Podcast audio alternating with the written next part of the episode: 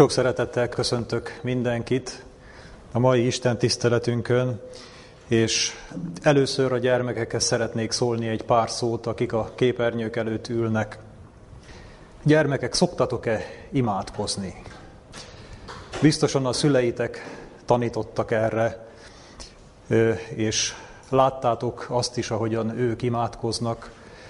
Én is, amikor gyermek voltam, akkor láttam a hozzátartozóimat, akik, akik ugye Istennel, Istenhez közeli életet éltek imádkozni, és gondolkodtam magamban, hogy hát milyen furcsa ez, hogy beszélünk valakihez, akit nem látunk. De hát a felnőttek így tettek, hát én ezt így elfogadtam tőlük, aztán később gondolkodtam azon, hogy, hogy valóban Isten vajon hallja, amikor mi beszélünk hozzá, és szükséges az, hogy ő hallja, amikor beszélünk hozzá. Hát amúgy is hall mindent, és tud mindent. Miért fontos nekünk imádkozni? Jézus is tanította az ő tanítványait imádkozni. Mondta nekik, hogy mindig imádkozzatok, imádkozni kell, és nem szabad megrestülni. Ő maga is sokat imádkozott. Volt, amikor egész éjszakát imádságban töltötte. És akkor értettem meg, hogy miért ilyen fontos az imádság, amikor rájöttem, hogy Isten nem csak hallja az imádságot, amit mondok neki, hanem válaszol is rá. Ha kérdéseim vannak, feltehetem neki, vagy ha bánatom van, elmondhatom neki, és nem csak, hogy válaszol rá valamilyen formában, hanem neki jól esik az, hogyha ő vele személyesen beszélgetek, és beszélgetünk. Ugyanúgy, ahogy egy szülő is szereti, hogyha az ő gyermeke hozzámegy, hogyha valami gondja, baja van, neki mondja el, és nem mondjuk egy közvetítőn keresztül megkéri az ő testvérét, vagy valaki mást, hogy szóljál már az én anyukámnak, hogy segítsen rajtam. Ugye a jó Istennek is jól esik, hogyha mi személyesen megyünk hozzá. És ő tud válaszolni. Lehet, hogy nem úgy válaszol, ahogy mi szeretnénk szóban, de ha mi egy kérdéssel hozzá megyünk, akkor, és azt neki elmondjuk, akkor nem sok idő múlva észre fogjuk venni, hogy valamiféleképpen megértettük erre a kérdésre a választ. És hogyha gyakoroljuk az imádságot, akkor meg lehet szokni, meg lehet szeretni az imádkozást. Volt olyan proféta a Bibliában, aki annyira megszokta, hogy ő napjában háromszor imádkozik a jó Istenhez, hogy egy alkalommal meg akarták ezt neki tiltani. Dániel profétáról van szó, Dániel könyve 6. fejezetében olvasjuk ezt a történetet, hogy az életére akartak törni az ő riválisai, és a királynál kieszközöltek egy olyan intézkedést, hogy hosszú időn keresztül ne lehessen imádkozni. Senki se imád, imádságban senki se szólhasson az ő Istenéhez. És Dániel proféta megszokta, hogy ő naponta háromszor imádkozott Istenhez, nyitott ablakoknál hangosan, és ő ezt nem tartotta be, ezt a rendelkezést. Neki annyira fontos volt, hogy Istenhez imádkozhasson, hogy vállalta a halálbüntetést is. És imádkozott az Istenéhez, és hát berontottak a király katonái, és elhurcolták, és bedobták az oroszlánok vermébe. És akit az oroszlánok vermébe dobtak, az bizony nem élte meg élve, mert ezek kiéheztetett oroszlánok voltak, azonnal megették a, azokat az embereket, akiket oda bedobtak, de Dániel profétát nem bántották. Mert a Jóisten tudta, hogy Dániel ő hozzá azért imádkozik, mert szereti őt, és szeret vele beszélgetni, és megoltalmazta Dániel proféta életét. És az ő életét az oroszlánok nem oltották ki végül. Dániel proféta megszabadult. Az imádság nagyon fontos, és ha imádkozni akartok helyesen, akkor azt úgy lehet legjobban, hogyha a Jóistennek megadva a tiszteletet térdre ereszkedtek, behonyjátok a szemeteket, és attól a pillanattól kezdve, hogy a szemeteket behonytátok, egy képzeletbeli, de valóságos utazás kezdődik. Arról a helyről, ahol vagyunk az imádság pillanatában, el fogunk utazni a Jóisten trónja elé, az ő tróntermébe, és hihetjük, hogy, hogy, hogyha tényleg, mintha ott lennénk, és ott mondjuk el neki a mi kéréseinket, a mi gondolatainkat, és ő ránk szegezi a tekintetét, és úgy hallgat minket. És amíg tart ez a behunyott szemmel mondott ima, addig mi valóban, bár képzeletben, de valóságban ott vagyunk az ő tróntermében. És így hallgat meg minket, és így válaszol nekünk. Hát én azt kívánom nektek, hogy tanuljatok meg ti is, és szeressétek meg az imádságot. Vegyétek észre, hogy a jó Isten valóban ott van veletek, meghallgat és válaszol nektek. Úgyhogy ezt az útravalót szeretném nektek adni, és most a felnőttekhez fordulok. A mai napi Isten tiszteletünk témája arról fog szólni, hogy hogyan tud célba érni egy ember. Melyik az a pillanat, amikor egy ember cél, célba ér, tudhatunk-e mi erről valamit itt a földi körülmények között. Timóteus második, első levelében, második fejezetben így szól Isten, hogy az az ő akarata, hogy az ember üdvözüljön és az igazság ismeretére eljusson.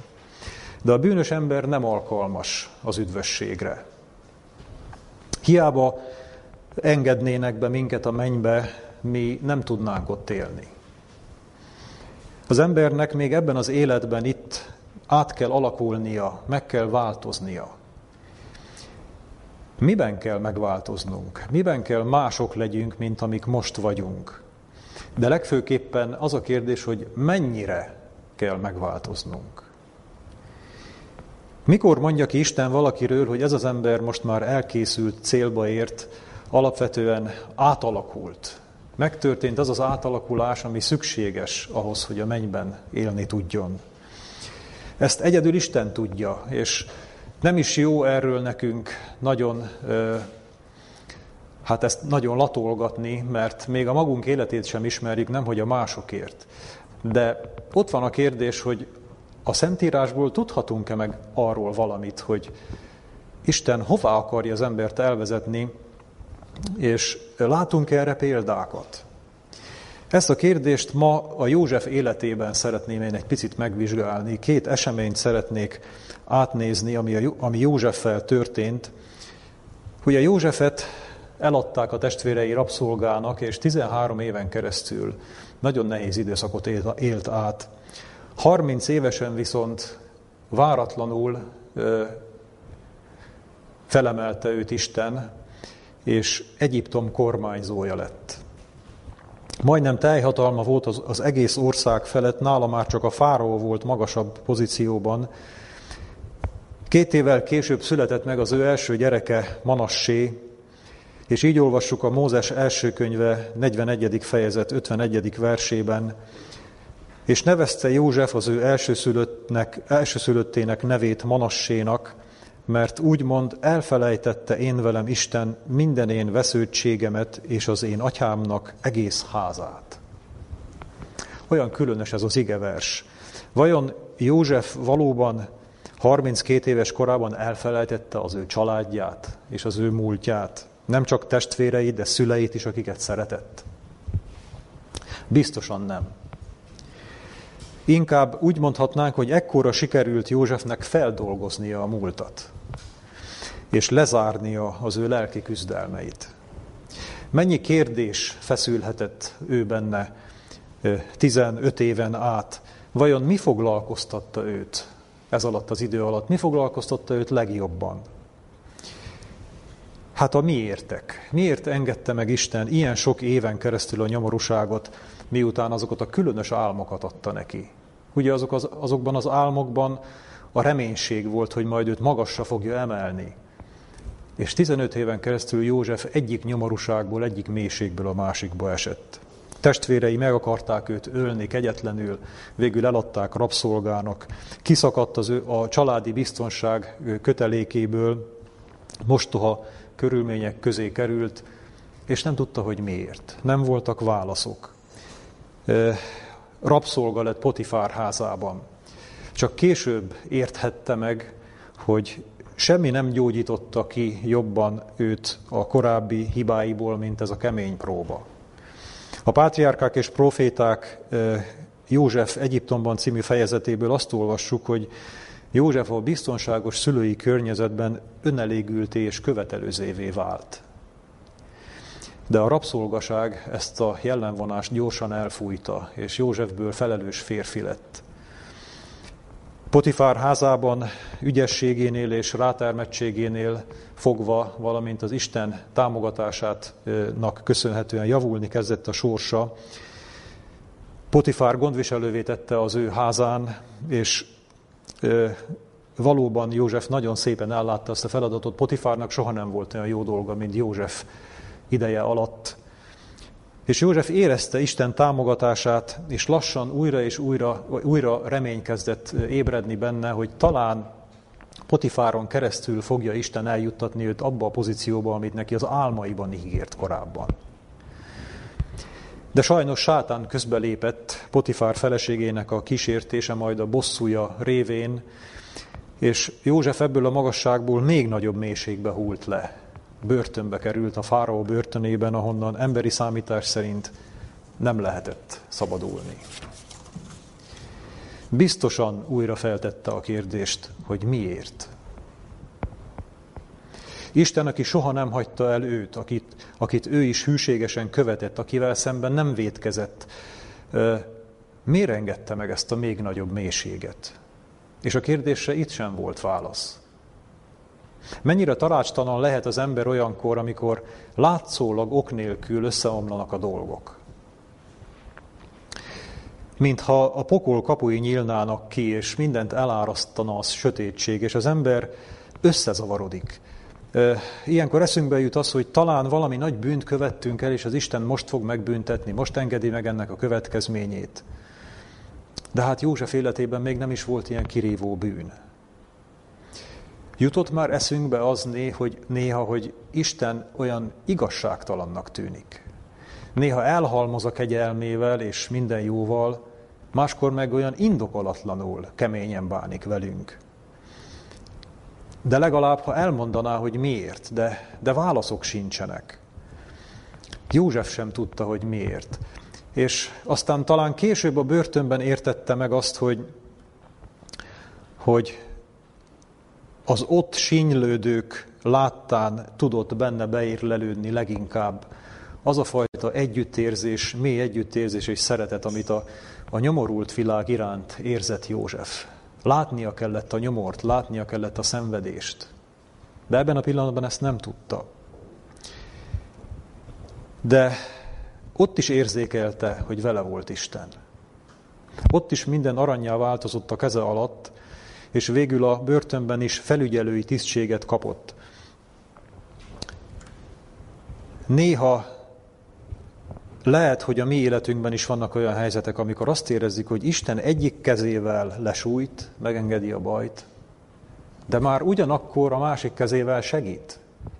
Már a bajban is, amit megengedett, már ott is érezzük az Isten segítségét. Olyan különös kettősség ez. Aztán a börtönben találkozott a két királyi szolgával, a főpohármesterrel és a fősütőmesterrel, akiknek az álmát megfejtette, és ekkor újra remény ébredt a szívében, hogy talán Isten így akarja felemelni őt, talán a fáraó szolgáján keresztül, talán ha az a szolga kikerül és elmondja, hogy vele mi történt, valami segítség fog érkezni, talán még magasztalta is Istent magában, hogy milyen csodálatosan segíti őt meg, és reménykedett a kiutásban. Milyen jó tudni, hogy Isten velünk van. És dicsérjük, magasztaljuk őt az ő segítségért. Aztán egyszer csak csalódunk benne. Nem történik az, amit szeretnénk, vagy amire vágyunk. Összezavarodunk. Aztán kijövünk a bajból, újra azt érezzük, hogy, hogy, hogy a kegyelem hullámai érkeznek. Aztán újra jön a baj. És ez úgy állandóan változik, előről kezdődik minden. Miért vannak ezek a dolgok? És hogyan lehet ilyen körülmények között az embernek szilárdan megbízni Istenben, amikor jó, jó formán nem tudom, hogy mire számíthatok tőle. Az emberek, a hívők ezekben a különleges helyzetekben, amik így az életben jönnek, ezek a hol fent, hol lent, többféleképpen reagálnak. Alapvetően talán háromfélét lehetne kiemelni. Az egyik az, amikor a próbák idején ugye az, az ember sokáig bízik Istenben, de aztán jön egy nehéz próba, és megbotránkozunk benne. Az egyik kategória megbotránkozik. Sok ember hajlamos felül, felülbírálni nem csak más emberek, de Isten cselekedeteit is, hogyha nem a saját értékrendje szerint történnek ezek. Ha igazán szeretne, nem engedte volna ezt meg nekem. Egy szerető Isten ilyet nem tenne. Nem tudom, hallottunk-e már ilyen érvelést, vagy talán már gondoltunk mi is erre. Sokan azért vetik el az Ószövetséget, mert Isten a kánaánita népeket a zsidók keze által írtotta ki. És olvasunk ott olyant, hogy, hogy ártatlan állatokat, gyerekeket, asszonyokat is le kellett mészárolni. És azt mondják, hogy egy szerető Isten ilyet nem tenne. Nekünk ilyen Isten nem kell. Az én Istenem ilyet nem csinálna. Az ember hajlamos azt, ami a saját erkölcsi kategóriáján kívül esik, elvetni, és nem állni vele szóba. A pontos ember általában másoktól nem tűri a pontatlanságot. Az udvarias ember általában nem tűri másoktól az udvariatlanságot. Ha valaki magázódik, akkor nem szereti, ha őt tegezik. Tehát mi úgy vagyunk felépítve, hogy van egy elképzelésünk az igazságról, a jogosságról, a helyes dolgokról, és hogyha valaki nem ez szerint cselekszik, akkor minimum ferdeszemmel nézünk rá. És így vagyunk az erkölcsi mércével is. Elfogadjuk Istent addig, amíg egyetértünk az ő szeretetével, igazságával, tudunk ebben gyönyörködni. De amikor az ember úgy érzi, hogy Isten túllőtt a célon, akkor hajlamosak vagyunk megbotránkozni. Lehet, hogy ennek nem adunk hangot a külvilág felé, de belül úgy meghidegülünk egy kicsit, és olyan bizalmatlanok leszünk. Úgy vagyunk vele, hogy ha ezt Isten megengedte, hát akkor lehet, hogy megenged ennél rosszabbat is. Mire számíthatok tőle? Hiszen pont azt engedte meg, amiért könyörögtem hozzá, hogy ettől óvjon meg. Akkor mire számíthatok tőle? És sokan úgy vannak vele, hogy azokban a dolgokban, amelyeknek nincs olyan nagy súlya az életükben, azokat rábízzuk, de az igazán kényes és igazán nehéz ügyeket inkább a saját kezünkben tartjuk. Nagyon sok keresztény ilyen kettős viszonyt folytat Istennel. Szeretem őt, hallgatom szívesen az ő beszédeit, megfogadom az ő tanácsait, elismerem, hogy igaza van, de az én igazán nehéz ügyeimet inkább én magam intézem. De van egy másik típus is. Van egy olyan típus is, akik hálásak Istennek minden segítségét, segítségért, amelyeket ad a nehézség idején, és nem botránkoznak fel, meg nem lázadnak fel, ha csapás éri őket, mert érzik azt, hogy ezt Istennek a, a döntése, Isten jobban tudja, de, de nem is tesznek fel kérdéseket. Ugye ez az a típus, aki némán tűr, és várja, hogy véget érjen a nehézség, és mikor húz ki engem Isten ebből a bajból, hogy utána ugyanúgy élhessek, ahogy az előtt éltem.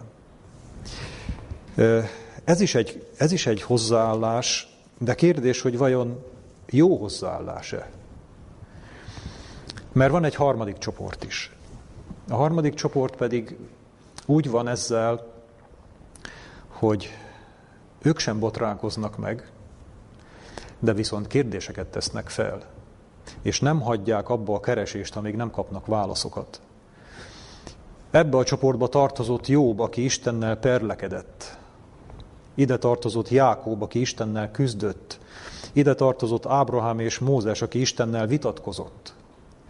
És az 1 Mózes 41-51 alapján, amit az előbb felolvastunk, hihetjük, hogy József is ide tartozott, aki nem tudta elengedni ezeket a mi érteket. Egészen addig, amíg az ő elsőszülöttje meg nem született Manassé.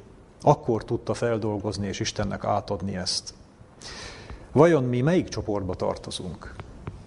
Megbotránkozunk, fellázadunk, vagy némán tűrünk, vagy szeretnénk tudni a kérdésekre a válaszokat? Isten Józsefet a menny iskolájában részesítette. Alkalmassá akarta tenni őt arra a feladatra, amit neki szánt. Célba szerette volna juttatni.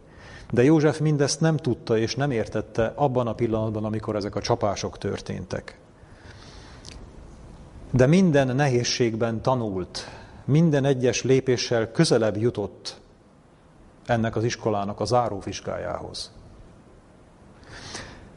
Vajon minket nem szeretne Isten célba juttatni? Nem lehetséges, hogy a mi életünk is egy iskolának a része, vagy a mi sorsunkban is egy ilyen iskola zajlik.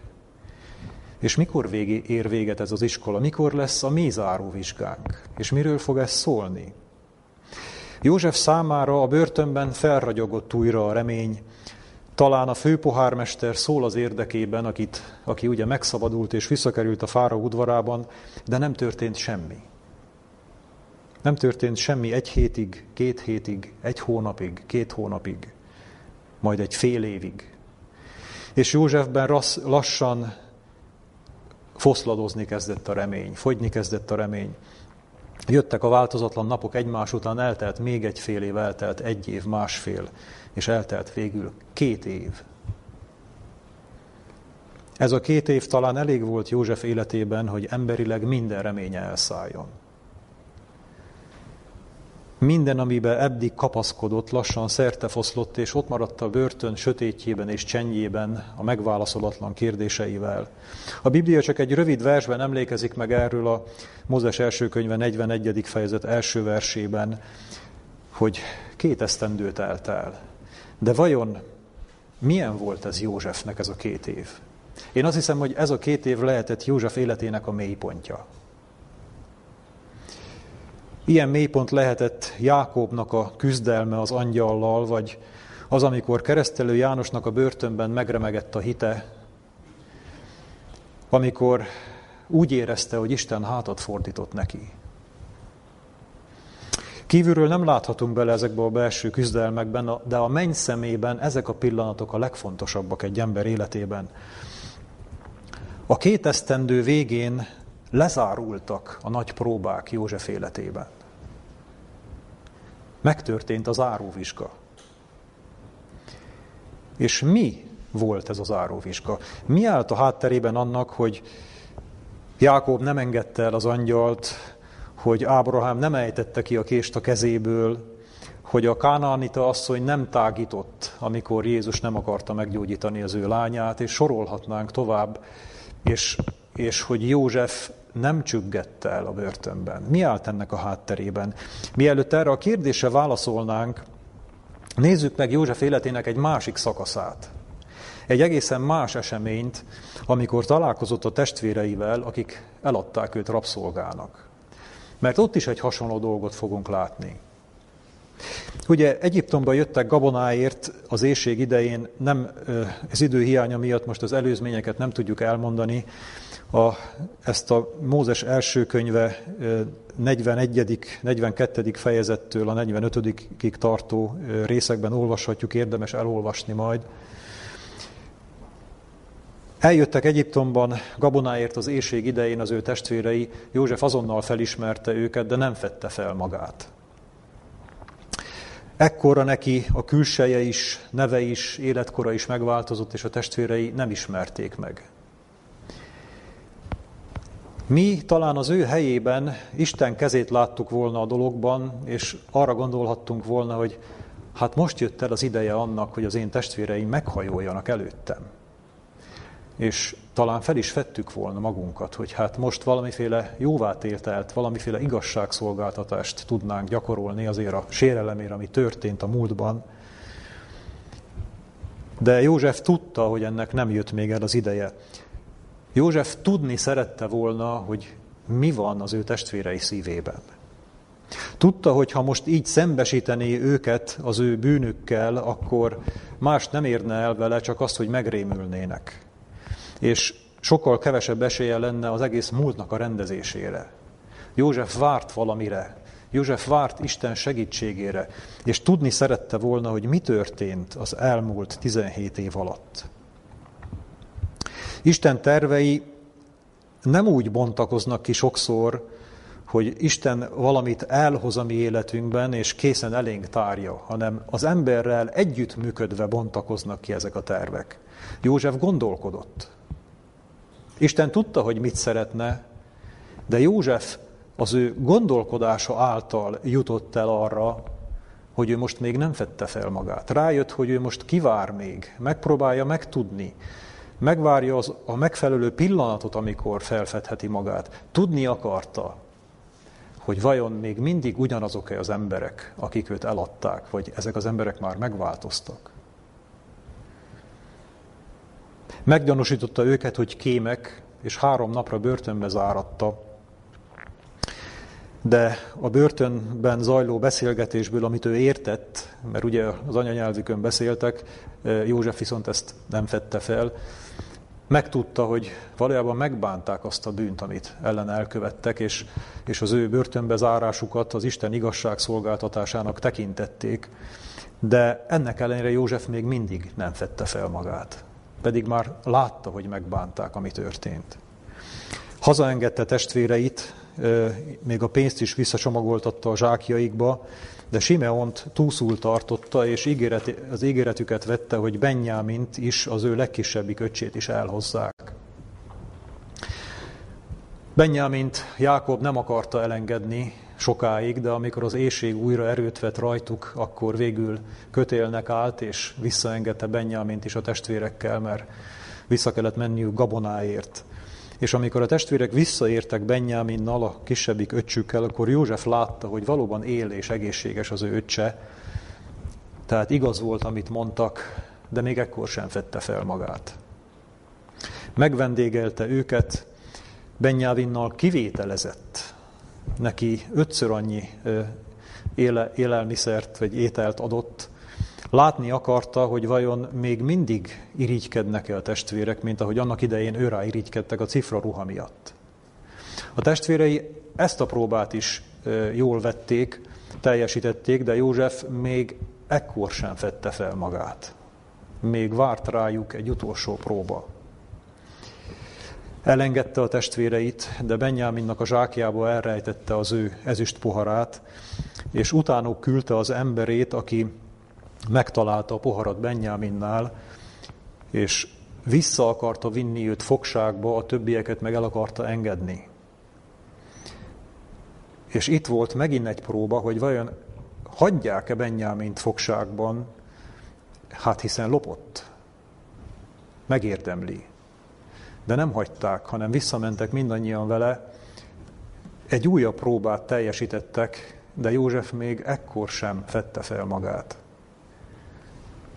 És amikor Júda elé állt, és azt mondta, hogy feláldozza magát Benjamin helyett, az ő öccse helyett, akivel kivételezett József, aki kivételes helyzetben volt, és ráadásul bajt hozott a fejükre, mert ugye ellopta, ők akkor nem tudták, hogy nem az öccsük lopta el. Ennek ellenére Júda feláldozta magát az öccse helyett, mert ígéretet tett Jákobnak, hogy kezes lesz, helytáll, az öccséért. És József ebben a pillanatban fette fel a kilétét. Mi történt itt? József mit szeretett volna kideríteni? És egyúttal most térek vissza a korábbi megválaszolatlan kérdésünkhöz, mi volt az a döntés, amit Isten várt Józseftől a fáraó börtönének a mélyén? Ugye ez a két történet, ez a két helyzet látszólag teljesen különböző. Két próba. De látszólag két különböző próba. De mégis van közöttük, bennük valami közös. Mégis a kérdésnek a lényege ugyanaz. A végső kérdés, amivel mindketten szembesültek is, szembesültek József is a börtönben, és Júda is, amikor József előtt állt. És ez a kérdés így hangzik. megtanultál-e szeretni? Rendkívül egyszerű ez a kérdés. De a válasz erre sokkal nehezebb. József, aki az atyai házban hallottad, életed során láttad és tapasztaltad Isten szeretetét, megtanultad-e magad is szeretni Istent és az embereket? Nem volt ez nyilvánvaló a Potifárnál tanúsított hűsége alapján? Miért kellett még a börtön? Miért kellett még a két év magány, hogy erre a kérdésre József válaszoljon valahol a szíve mélyén? A testvérek esetében miért nem volt elég a bűnök beismerése, megbánása, hogy szeretetük nyilvánvaló legyen? Miért kellett egészen az önfeláldozásig próbára tenni őket?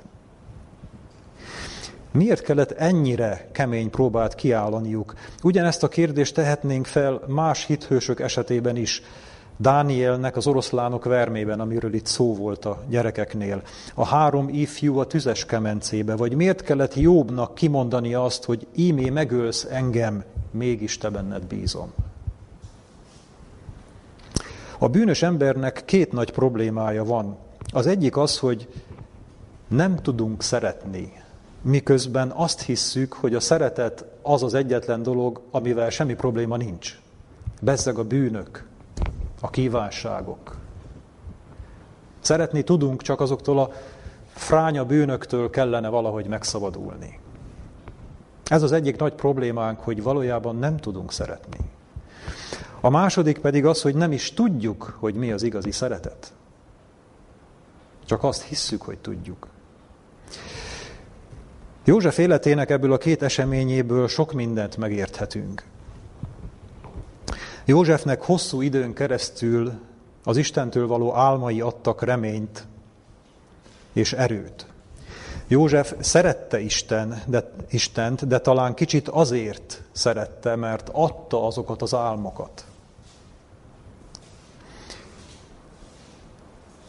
És Isten a börtön mélyén ezt a kérdést tette fel Józsefnek. József, ha elveszek tőled minden reményt, akkor szeretsz engem? Megtanultál valóban szeretni? Az igazi szeretet nem attól függ, hogy mit kapok a másiktól. Ugye hallunk sokszor olyat, hogy szerelmesek mondják egymásnak, hogy nem tudok élni nélküled, annyira szeretlek, kell lesz nekem.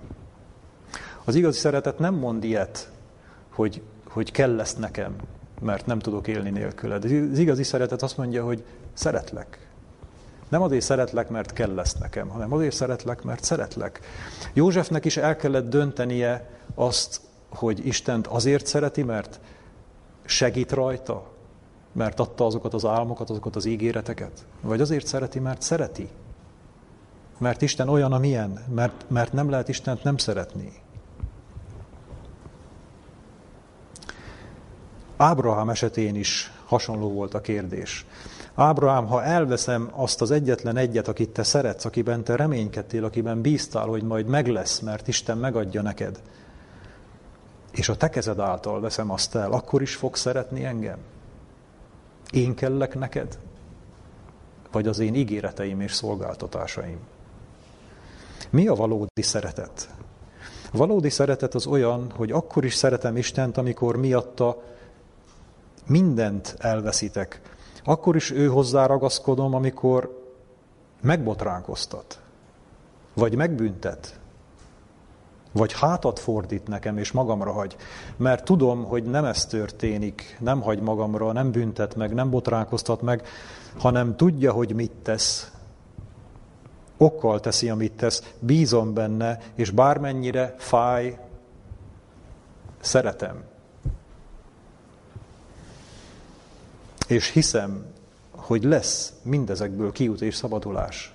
Mert Isten nem hagy benne a bajban. És akkor is engedelmeskedem neki, ha, mi, ha emiatt az egész világ ellenem fordul, mert szeretem őt. Mit kérdezett Jézus Pétertől, miután ő háromszor megtagadta őt? Péter, szeretsz engem? Mert Péter valójában addig nem szerette Jézust. A gyávasága, ami ott kijött, az csak a szeretetlenségének a következménye volt. A bűneink és lázadásaink mindig a szeretetlenségünk következményei. Jézus is így mondta, ha engem szerettek, az én parancsolataimat megtartsátok. De ezt úgy is érthetjük, hogy ha engem szerettek, akkor az én parancsolataimat meg fogjátok tartani. A másik eseményből, a testvéreknek az esetéből pedig azt érthetjük meg, hogy milyen az embertársaink iránti igaz szeretet.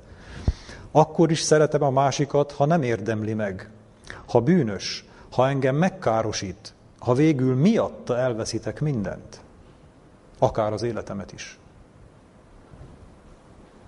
József testvérei nem tudtak eddig szeretni.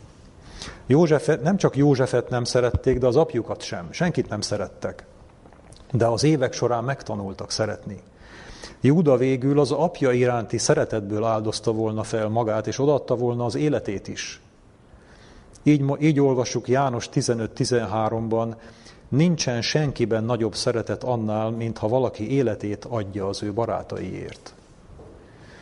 Nem az az igazi szeretet, amikor forró szeretetet érzünk valaki iránt, mert nem tudjuk, hogy mi is áll a forró érzelmek mögött. Péter szerette Jézust, és ő valóban az életét adta volna Jézusért, ha Jézus dicsőségét és királyságát kellett volna védelmeznie. De Jézus dicsősége szerte foszlott, amikor elfogták Jézust a kertben, és Péter gyáván elárulta őt. Mert valójában nem Jézust szerette, hanem az ő királyságának az ígéretét szerette. Az ember iránti igazi szeretetet Jézus mutatta be. Akkor szerette az embert, amikor semmi szeretnivaló nem volt rajta és semmi viszonzást nem kapott, csak gyűlöletet és kegyetlenséget. Így olvassuk a romai levél 5. fejezet 6. versében, mert Krisztus, amikor még erőtelenek voltunk, a maga idejében meghalt a gonoszokért.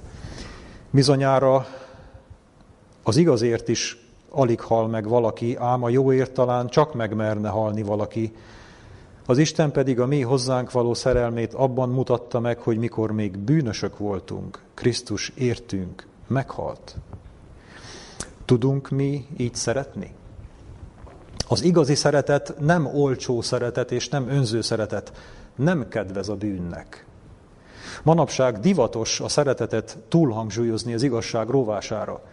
Bizonyára mi is hallottunk már olyan ige hirdetéseket, hogy minden csak a Krisztus szeretetéről szólt, és olyan egyensúlytalannak lehet, lehet sokszor érezni, amikor a szeretetet hangsúlyozzák.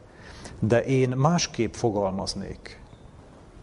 A szeretetet, a valódi szeretetet nem lehet túlhangsúlyozni, de el lehet torzítani. Ha a szeretetet, a szeretet az igazságot háttérbe szorítja, akkor az nem szeretet. Mert a valódi szeretet engesztelhetetlenül gyűlöli a bűnt. A valódi szeretet igazságos. A valódi szeretet maga az igazság. A kettő egy. Az írás is nem úgy mondja, hogy Isten a szeretet és az igazság, hanem úgy mondja, hogy Isten a szeretet. A szeretetben minden benne van. És így szeretni nem tudunk, de meg tudunk tanulni. Meg lehet tanulni így szeretni. Júda, aki egykor eladta testvéreit, testvérét, megtanult így szeretni. Ha neki sikerült, nekünk is sikerülhet. Miért ennyire fontos ez? Miért kell a szeretetnek ezt a felső fokát megtanulnunk? Azért, mert ez nem felső fok, hanem ez a valódi szeretet. És minden, ami nem ez, az csak egy torz utázat. Tegyük fel a kérdést, mire lesznek kíváncsiak majd a menny kapujában, amikor mi szeretnénk oda belépni? Azt fogják kérdezni tőlünk, hogy hittünk-e? Nem. Vagy azt kérdezik, hogy megvallottuk-e a bűneinket? Nem. Megbántuk-e a bűneinket? Ezt se fogják kérdezni. Vagy hogy elhagytuk-e a bűneinket? Ez sem. A mennyet egy kérdés érdekli. Megtanultál-e szeretni? Ez az egy kérdés érdekli. A mennyben minden a szeretetről szól, a valódi szeretetről. Te megtanultál szeretni? Mert ha megtanultál szeretni, akkor itt van a helyet közöttünk. Ha nem tanultál meg szeretni, akkor nem fogsz tudni itt élni. Istennek ez a végső célja az emberrel, megtanítani őt szeretni. Istent és embert, ahogy Jézus összefoglalta a két nagy parancsolatban.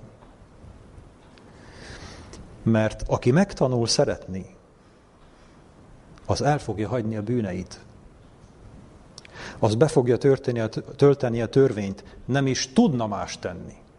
Az igazi szeretet csak így tud működni.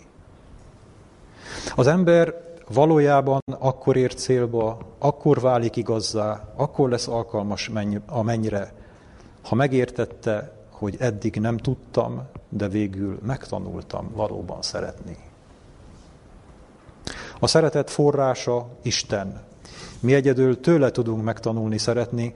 József és testvérei is attól az Istentől tanultak meg szeretni, akit apjuk tanításával és életével bemutatott számukra.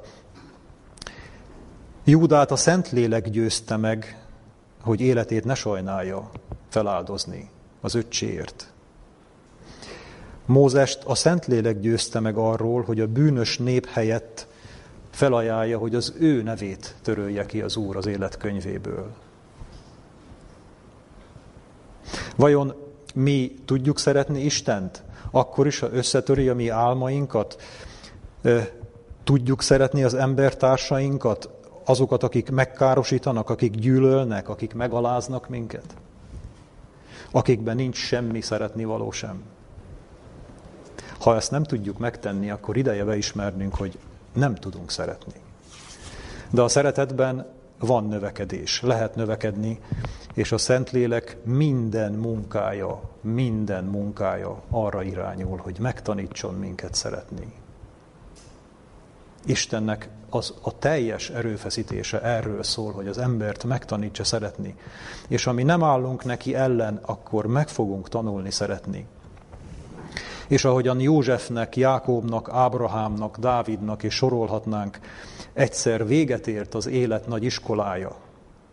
Véget értek a nehéz próbáik. Úgy nekünk is egyszer véget fognak ezek érni, amikor megtanultunk igazán szeretni. Én azt kívánom mindannyiunknak, más nem is kívánhatok, hogy tanuljunk meg szeretni. Amen. Imádkozzunk. Szerető mennyei atyánk, hálás szívvel köszönjük neked, hogy olyan sok történeten, élettörténeten keresztül a Szentírásban bemutattad számunkra, hogy hogyan vezeted az embert ezen a világon a menny felé, hogy a te gondviseléseden és időnként a te próbáidon keresztül hogyan neveled és tanítod mindannyiunkat arra, hogy végül megtanuljunk szeretni. Istenünk annyira távol áll lesz tőlünk, hogy nem is értjük sokszor, hogy ez mit jelent. Nem értjük, hogy mi a különbség a mi szeretetünk és a te szereteted között. És nem vagyunk tisztába azzal, hogy mi valójában nem tudunk szeretni. De Urunk, olyan jó tudni, hogy ahogyan ezeket a testvéreket, akik gyilkos indulattal akarták megölni az ő testvérüket, és végül rabszolgának adták el, még, még hasznot is kerestek rajta, hogy ezeket az embereket végül te meg tudtad tanítani, szeretni. Úgy minket is meg tudsz tanítani. Nincs reménytelen eset. Hiszen valahol a lelkünk mélyén mi is arra vágyunk, hogy így szeressenek minket, és mi is így tudjunk szeretni. Köszönjük, Urunk, hogy reménységünk van erre. Köszönjük, hogy nem mondasz le rólunk, és tanítasz minket. Kérjük, vezess el minket ugyanoda, ahova elvezetted Józsefet, ahova elvezetted a testvéreket, vagy sorolhatnánk Ábrahámot, Mózest, Dávidot. Taníts meg minket is így szeretni, hogy lássuk meg a te szépségedet, lássuk meg a menny szépségét, és és az igazi életet, az igazi életnek a színét, szépségét megérzékeljük, és, és, és megéljük ezt. Háláson köszönjük, hogy számíthatunk a Te segítségedre ebben. Jézusunk nevében. Amen.